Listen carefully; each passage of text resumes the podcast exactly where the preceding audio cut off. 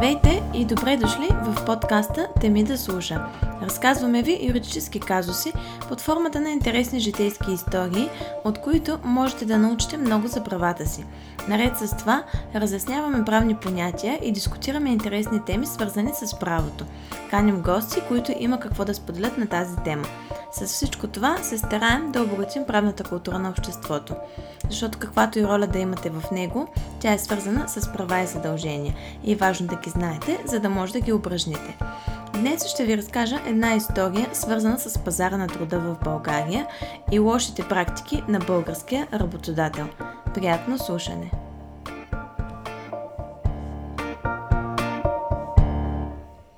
Безработицата продължава да представлява проблем за България в продължение на много години и е осезаема за обикновения човек. Липсата на работни места и невъзможността на работодателите да покриват разходите си вследствие на кризата, причинена от коронавируса, задълбочи проблема – Доказателство за това е повишаването на коефициента на безработица, който през юли 2019 година падна до 4,9%, а през второто три месече на 2020 достигна до 5,7% по данни на НСИ. Коефициентът на заетост на населението за възраст между 20 и 64 навършени години е 72 3,2% през април-юни миналата година. В сравнение с второто тримесечие на 2019 година, коефициентът се понижава с 3,5% пункта, показва още статистиката. Данните не са особено розови, но до някъде влушаването на ситуацията е оправдано, защото пандемията засегна всички сектори, не само на економиката на страната, но може би и всеки един аспект от живота на гражданите – Говорейки за безработица, много от вас вероятно си дават сметка, че не е достатъчно само да си намериш работа. Важно е да се запознат с правата си и начина по който от правна гледна точка можеш да ги защитиш. Тук е момента да припомня още веднъж цитата на Монтескио, който толкова често цитираме, че човек има толкова права, колкото може да защити. Ние сме тук, за да бъдем верен компас в процеса на запознаването ви с правата си като граждани на България. Ако подкрепяте работата на екипа зад подкаста, можете да ни последвате в социалните мрежи и да се свързвате с нас, за да споделяте впечатленията си. За нас това е от изключителна важност. Без да отлагам повече съществената част от този епизод, ще премина към представянето на главния герой в днешната история, свързана, както предполагам се досещате, с правата на работниците и служителите и задълженията на работодателите. Запознайте се с Марина Стоилова. През целия си живот до момента тя бе живяла в Селистра, където завършила средното си образование и подобно на повечето си връзнички започнала да си търси работа веднага след завършването. Първо започнала като хигиенист в сградата на една банка, а по-късно късметът й се усмихна и тя е била наета за работа в магазина на леда си. Работата й допадаше, защото всекидневно се срещаше с хора и разговаряше с тях.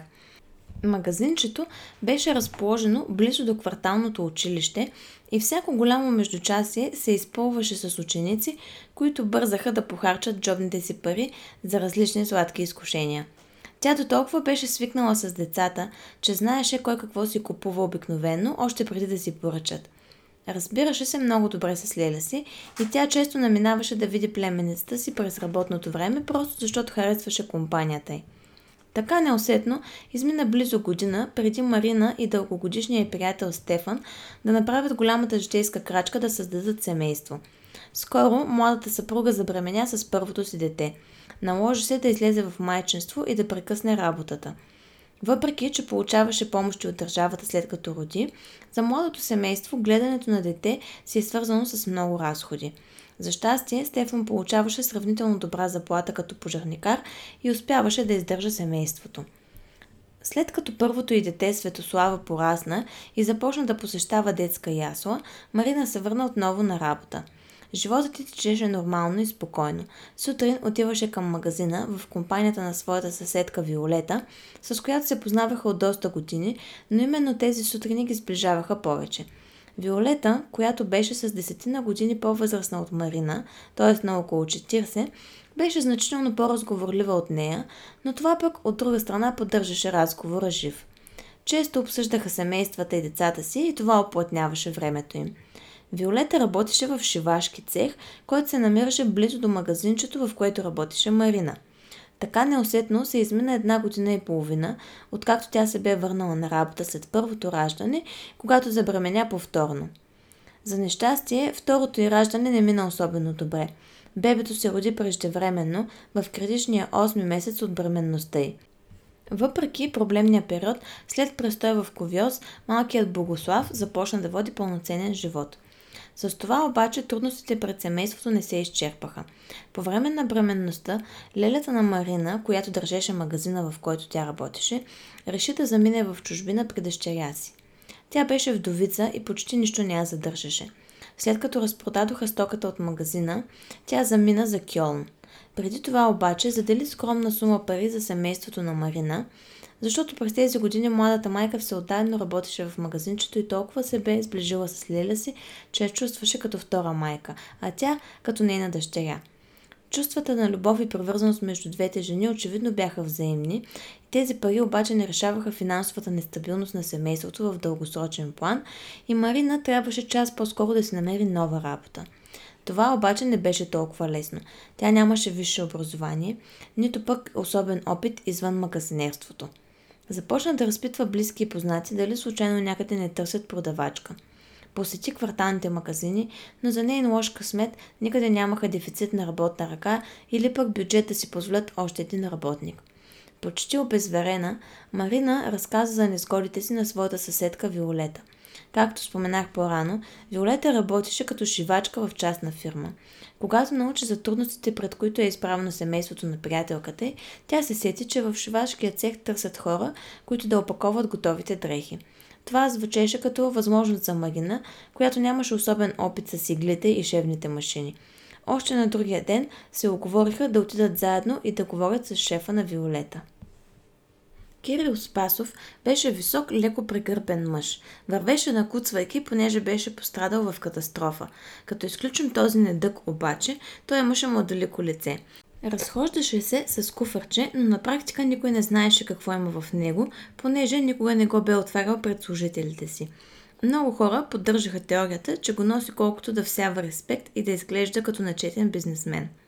Когато Марина и Виолета влязоха в кабинета му, той беше кръстосал крака, гледайки блуждаещо към календара на стената си. Беше му нужно около половин минута да забележи гостите в кабинета си. Двете жени стояха като изтокани близо до вратата, преди Виолета да се осмели да заговори. Тя го поздрави набързо и смотолеви, че Марина е дошла да си търси работа в цеха. Докато Виолета се опитваше да обясни как точно е научила за свободното място, Кирил внимателно оглеждаше Марина от глава до пети и в следващия миг прекъсна жената до нея с престорена усмивка и каза, че е разбрал. След това демонстративно разпери ръце, като за малко не будна вазата с вече увехнали лалета върху бюрото си. Работа колкото искаш този цех. Ти само работа да искаш. От сутрин до вечер работата работа. Дори по време на война шивашките цехове работят. Кой ще шие униформите за войниците на фронта? Интересно. Мартина, нали така се казваше? Марина. Да, да, Марина. Пардон. На колко си, Марина? Така като те гледам, нямаш 30. Май месец навършвам 33. Е, Христовата възраст. Интересно, интересно. Добре тогава. Виленце, Заведи, моля те, Марина при секретарката. А, как и беше името? Калинка, Калина, за да подготвят документите и поче връсто, че смяната почна.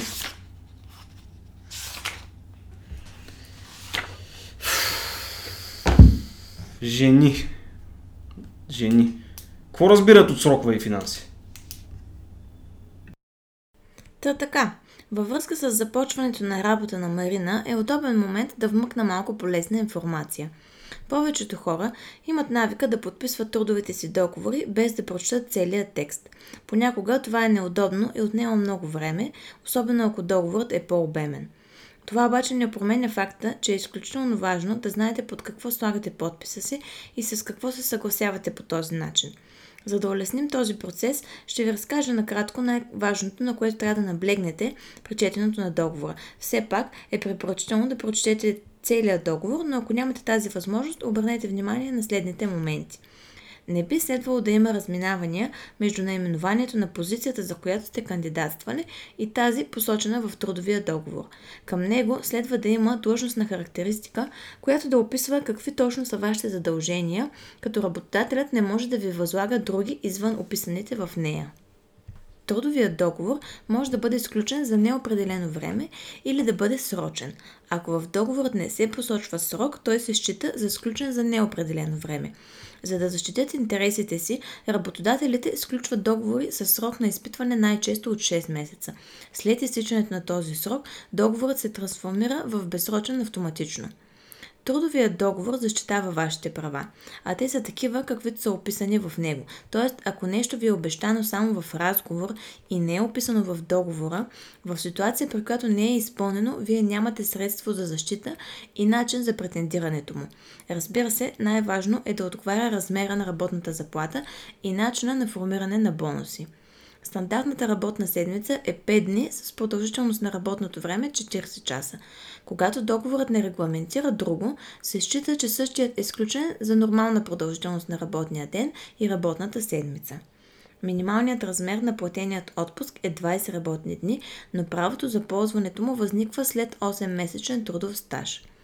Стандартният срок за прекратяване на трудов договор е 30 дни – това е срока за предизвестие. Страните обаче имат право да договорят по-дълъг срок до 3 месеца и често това е от най- една от най-подценяваните клаузи. Когато постъпват на нова работа, служителите рядко мислят за бъдещето и не доглеждат този срок. От своя страна това поражда затруднение при напускането на работа.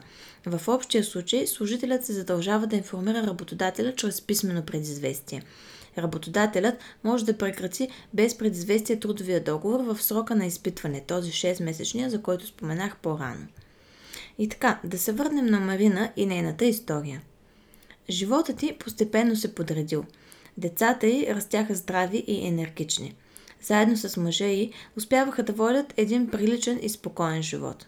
Марина бързо привикнала към новото си ежедневие, макар че и липсваше контакта с хора – по цял ден стоеше между четири сиви стени в огромни стаи с дразнещо окото осветление.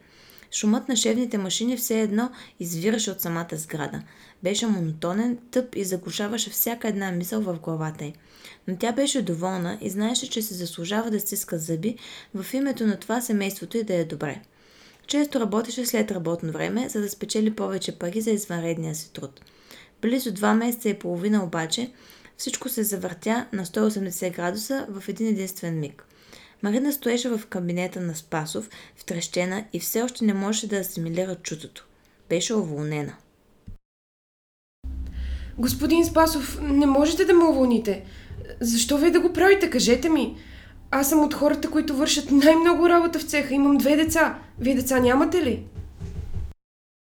Истината бе, че Кирил се славеше като вечен ерген с най-различни любовни авантюри, коя от коя по-смахнати и налудничеви.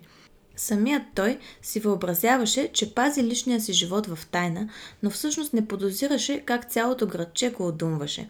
Последната му и настояща голяма любов бе червенокоса жена, навярно авантюристка като него, която винаги ходеше с голяма плетена чанта на рамо – Двамата бяха чиста карикатура като двойка. Тя беше значително по-едра от него и когато обуеше високи обувки, направо го засенчваше. Той бе по-възрастен, при това накуцваше, което на моменти го принуждаваше да подтичва след нея. Седмица преди уволнението на Марина, възлюбената на Кирил изникнала от нищото пред кабинета му разплакана – била пократителна сцена. Нахула, подтичвайки в цеха и се спряла едва пред кабинета му, като започнала да чука настоятелно под вратата. Охраната по-късно разправила, че е дочула, че се е уволнили от работата й. Кирил в паниката си как да я успокои и обещал работа в цеха. Увещавал я, че дори така ще могат да прекарат повече време заедно. Всичко това Марина научи, докато се прибираше след последния си работен ден с Виолета. На другия ден посети счетоводството в шивашкия цех. Жената, която оформяше трудовата й книжка и съобщи, че трудовият договор на Марина е прекратен и то, забележете, по взаимно съгласие. Сега предстои да научите как е най-правилно да се поступи в подобна ситуация и какво е направила Марина – Когато се прибрала вкъщи, тя разказала за случилото се през деня на мъжа си Стефан. Двамата са взели решение да не оставят нещата така и да потърсят правата си. И правилно. Потърсили са услугите на адвокат, който е подал от тяхно име иск до съда. Чрез иска, заповедта за уволнение на Марина се е оспорвала като незаконосъобразна, заедно с желанието да бъде възстановена на работа, както и да й се присъди обещетение за времето, в което е била безработна, заедно с законна лихва. Както в нашия казус, винаги може да се стигне до ситуация, при която работодателят да прецени, че не се нуждае повече от съответния работник или служител. В такива случаи се пристъпва към едностранно прекратяване от страна на работодателя на трудовия договор, предходно сключен с работника или служителя. Правилата относно прекратяването на трудовото правоотношение или както разговорно е познато уволнението, са посочени в Кодекса на труда. В българското законодателство са имплементирани конкретни законови процедури, които следва да бъдат точно и последователно спазени от страна на работодателя, за да се прекрати законово трудовото правоотношение.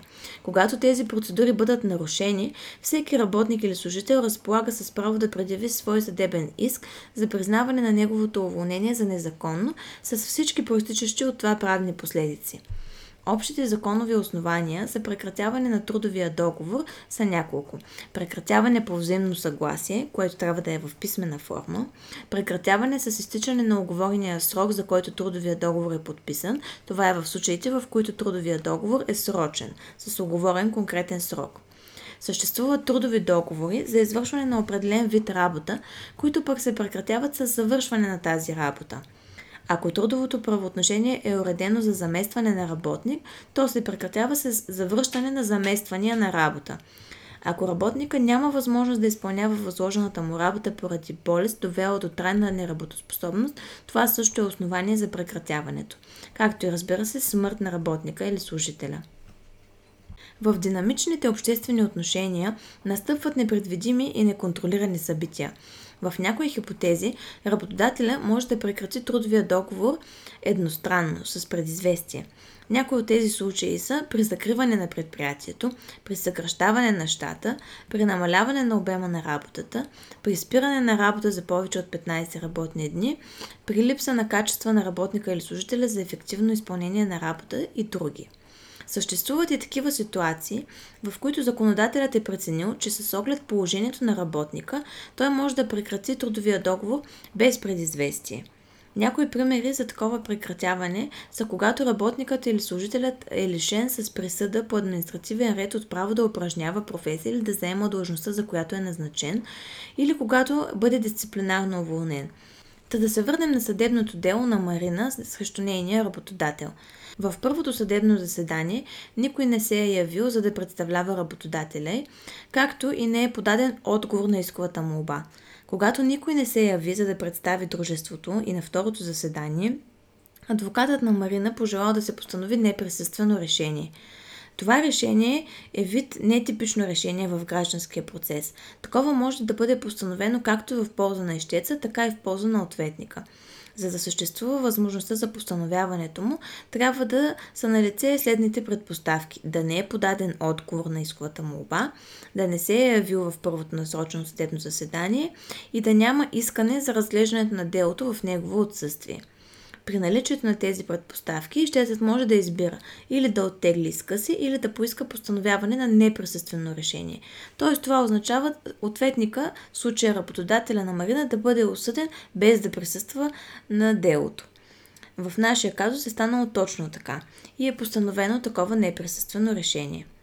За да се предоставят доказателства, съдът е поискал от работодателя на Марина да представи нейното трудово досие, както и молбата за прекратяване на трудовото правоотношение по взаимно съгласие, защото именно на това се е основавала заповедта, която той в последствие е издал – Търговското дружество обаче, което води счетоводяването на шивашкия цех, е предоставило сключения трудов договор и заповедта за уволнение, но не и цялото лично трудово досие на Марина, от което пък е станало видно, че тя не е подала молба с желанието си за прекратяване на трудовото правоотношение, нито пък е приела такава, подадена към нея за освобождаването й.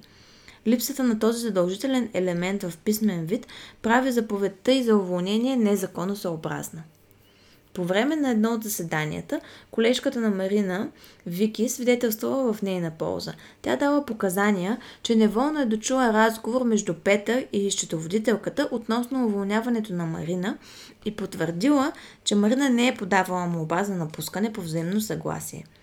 В резултат на предоставените доказателства, съдът в крайна сметка уважил иска на Марина, като за обещетение е присъдил около 200 лева, както и за неизползване и отпуск около 100 лева и е осъдил ответника да заплати разноските по делото. Наред с това най-важното е, че е отменил обжалваната заповед като не е законосъобразна и последица от това е възстановяването на Марина на работа. С това приключва нейната история, съответно и нашия епизод. Надяваме се, както винаги, да ви е било полезно и интересно. Считаме, че тези ситуации, които касаят трудовите правоотношения, са много често срещани, затова ще заложим на подобни казуси и в следващи епизоди. Ако имате някой конкретен, конкретно питане по отношение на възникнали проблеми с работодателите, може да ни ги споделите, за да ги оформим като история. Ако ви е било интересно и полезно, споделете епизода, за да достигне до повече слушатели. Междувременно, ако все още не сте, чуйте и останалите ни епизоди. Може да ни откриете във всички по-известни платформи Spotify, SoundCloud, Google и Apple Podcasts, а за улеснение качваме епизодите и в YouTube. Последвайте ни в Instagram и Facebook по името на подкаста Теме да слуша, където може да ни пишете, да ни задавате въпроси да се включвате с обратна връзка. Благодарим, че ни слушате и до следващия епизод.